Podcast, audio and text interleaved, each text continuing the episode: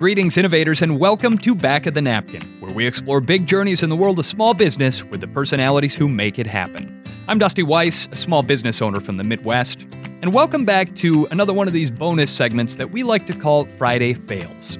We spend a lot of time celebrating the successes of small business owners on Back of the Napkin, and during our Friday Fails, we also celebrate the little failures that haunted them along the way because you can learn a lot from hearing about a time that somebody else messed up. Of course, there's a lot that we can learn from the world of big business as well. And that got me thinking about a conversation I had recently with the former vice president of communications at one of the world's most recognizable brands, Coca Cola. In the late 90s, Ben Deutsch had just been promoted to a media relations role with Coke, right before the company was rocked by a whistleblower lawsuit that made national headlines. A former employee named Matt Whitley had publicly accused Coca Cola of manipulating the results of a product test run, an accusation that turned out to be true. And as they publicly admitted the mistake, Ben Deutsch was about to learn an important lesson about the power of words, the importance of focusing on your core value proposition, and the attitude needed to deal with the high stakes world of business during that episode, we got to a point where the company did an analysis of all of the allegations. And we came out with a report and we shared it with the media. And then I did interviews because I was the company spokesperson at the time. So I did back to back to back to back to back to back interviews. And one of the things that we discussed as a team prior to me doing the interviews is when it came to how we were going to handle certain questions. And one of the questions that we were preparing ourselves for was whether or not the Securities and Exchange Commission had launched a formal investigation of us, which they had done. Now, in those days, that was not a public disclosure. So, you know, the SEC had made us aware that they were formally looking at Matt's allegations. We all agreed that if I was asked by the media whether or not the SEC had contacted us or were they investigating us, that I would indeed confirm that we were. I wouldn't decline to comment, but I would confirm that they were. At that point, essentially, it's better to own it, admit to it, and continue to advance the story than to attempt to divert or even subvert the truth there. Exactly. Because it's going to come out eventually. Correct. And we certainly had decided we weren't going to volunteer it, but well, yeah, no, right. But if asked, we felt it was important not to decline comment, but to confirm that we did. I did a series of interviews with all of these key media, and it was everybody that you know the top business media in the world at that time. So I'm doing the interviews, and they're all going just fine. And I get to the last interview, and the last interview is with Bloomberg. At that time, they were just a wire service. And I did the interview. It was 15 minutes long, and the reporter said, "Okay, that's great. You know, thanks, Ben. I appreciate it." And I'm about to hang up the phone, and all of a sudden he goes, whoa, whoa, wait, wait, wait, wait a minute, wait a minute. Um, hold on, one last thing. I know this is a shot in the dark, but have you guys been contacted by the SEC? And I said, well, as a matter of fact, we have. And I can confirm that we've been informed by the SEC that they are doing a formal investigation. And all of a sudden, I just heard this. There was just quiet on the other end of the line. and I said, Steve, are you there? And he said, Yeah, yeah, yeah. Um, yeah. Um, could you s- repeat that again? And I said, Yes. Uh, and I repeated it. And he said, Okay, good. Thanks. Hung up the phone, didn't even almost say goodbye. And next thing you know, like seven minutes later, crossed the wire off of Bloomberg is the headline Coca Cola being investigated by the SEC for Whitley oh. allegations. Oh, you were so close to getting out of the day. right. And all of a sudden, two things happen. One is our stock dropped $3 within 15 minutes. Oof. So billions of dollars of share owner value disappeared within 15 minutes. My office was in the 22nd floor, the tower at North Avenue in Atlanta. And then a knock on my door, and I turn around my shoulder, and it's our chief financial officer. And he said, Ben, what did you just say? And I said, Gary, we, as we all agreed, we would confirm if I was asked whether or not the SEC had opened up an investigation. And that's what I did. And he looked at me and he nodded his head and he said, Right. Okay, good. All right, carry on. And he left. It was the only time the CFO had ever stepped foot on the 22nd floor, ever. I guarantee you that. But as I share that story with students, it wasn't a mistake, but it shows how powerful and how important clarity in words and how it can impact a business, especially a publicly traded company, and what can happen in a situation, how the impact you can have with what you say and what gets reported. And it was a moment that I will never, ever, ever forget. And certainly it was the right thing to do to confirm it instead of trying to dance around it or anything like that. You certainly caught your reporter and, and probably his editor, who was sitting right in his ear at that time, I would imagine on the other end of the phone, caught them off guard with it. But to see your words, your actions, right or not, have such an impact on the company and billions of dollars of evaporating shareholder value, that's a tremendous amount of pressure on you as one person. Over the course of your career, how did you learn to deal with that kind of pressure? Part of it is making mistakes, right? And learning from it. And and one of the stories that I tell is a very kind of a similar story where back in the mid 90s, we were announcing this program that we had created called Coca Cola Big TV. And without going into a ton of detail, it was us getting into the TV production business and creating content at that time that would appear in the Super Bowl. And most of you wouldn't know this, but at one point, Coca Cola Company had purchased Columbia Pictures. I want to say it was in the late 80s. And then we sold them we sold Columbia Pictures after a few years to focus more on our core business, which is beverages. We learned that a company's focus should be on its core. And so that's in part why we sold Columbia Pictures.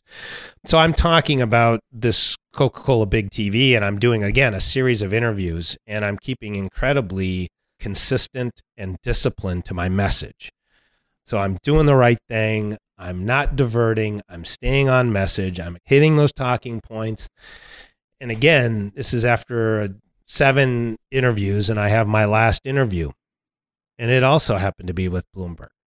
and uh, I got lazy for that last interview and started feeling really comfortable and yeah lazy or maybe a little bit punchy you've been doing this all day right right and oh i got this i can handle this one and kick my feet back up, and this is the last one, and then we'll call it a day. Well, I ended up veering off script, and I commented the comment that I made, and I don't know exactly what, it, what the exact words I chose, but every one of these interviews all asked about is this mean, you know, given that you had purchased Columbia Pictures years ago, does this mean that Coke's going to get back into the movie business?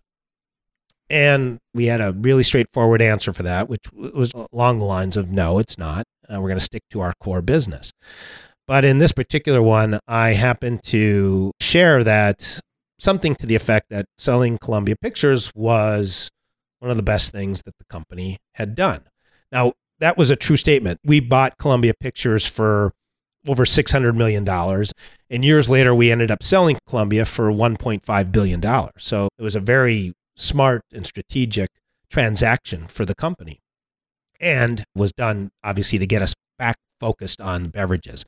But when I gave that quote and the story came out and I was quoted as saying something along those lines, probably front and center, third, fourth graph, I would imagine. Yeah, it was upper mid part of the story. Um, mm-hmm. and all of a sudden, I got a call from two or three levels above me in communications.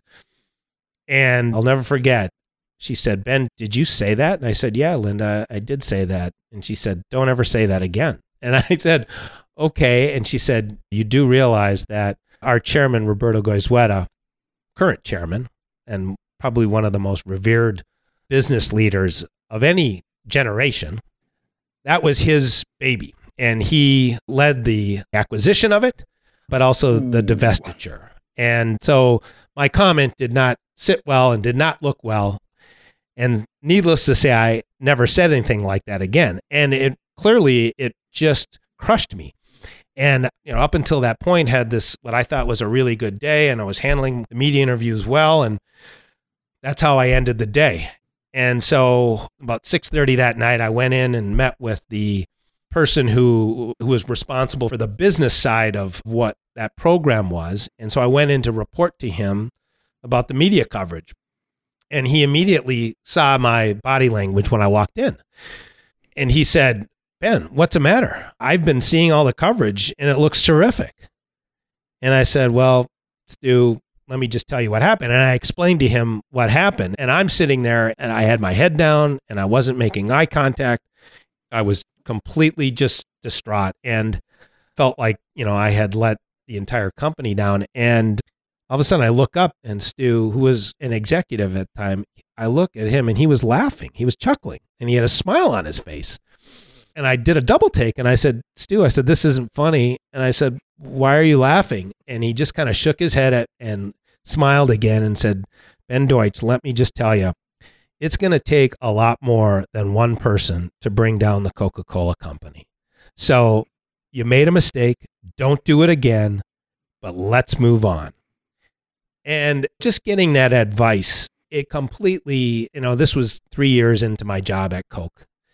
And I think that was one of the most important experiences that I had ever had. It was the most important lesson and an experience that thankfully I had had because it helped put in perspective the work that we do. and it gave me a perspective that I carried forward. And to be a long answer to your question, Dusty, it helped me deal with pressure in a way because that was a story that I always reflected on. And it really kind of allowed me to just sort of step back for a second and take a big deep breath and always just remember do the best you can and what will happen will happen and you'll make mistakes and things will happen but you'll just need to learn from them and move on the life of a big business executive at Coca Cola might seem worlds away from what we do as small business owners, but the lessons that we can take away from Ben's story are valuable tools that we can learn from. Choosing your words carefully and considering your stakeholders might seem like common sense, but how many times have you blurted out something in the moment that you regretted later? Ben's insights about keeping the focus on a business's core value proposition rather than getting distracted by every new, exciting opportunity that comes along is poignant as well as we all wind back up in the wake of the pandemic. And keeping everything in perspective, even after a disastrous mistake, well, let's just say I don't know anyone who doesn't need that reminder from time to time. Special thanks to Coke's former VP of Communications, Ben Deutsch, for sharing his stories with us. Thanks to all the great guests who joined us in Season 2. Folks, I've got bad news and I've got good news. The bad news is that this is the last episode of Season 2 of Back of the Napkin. But the good news? Season 3 kicks off in just a couple of weeks. We are not missing a beat. We're bringing you even more of the most unique small and micro businesses from across the country and I'm going to be introducing you to a fascinating new co host.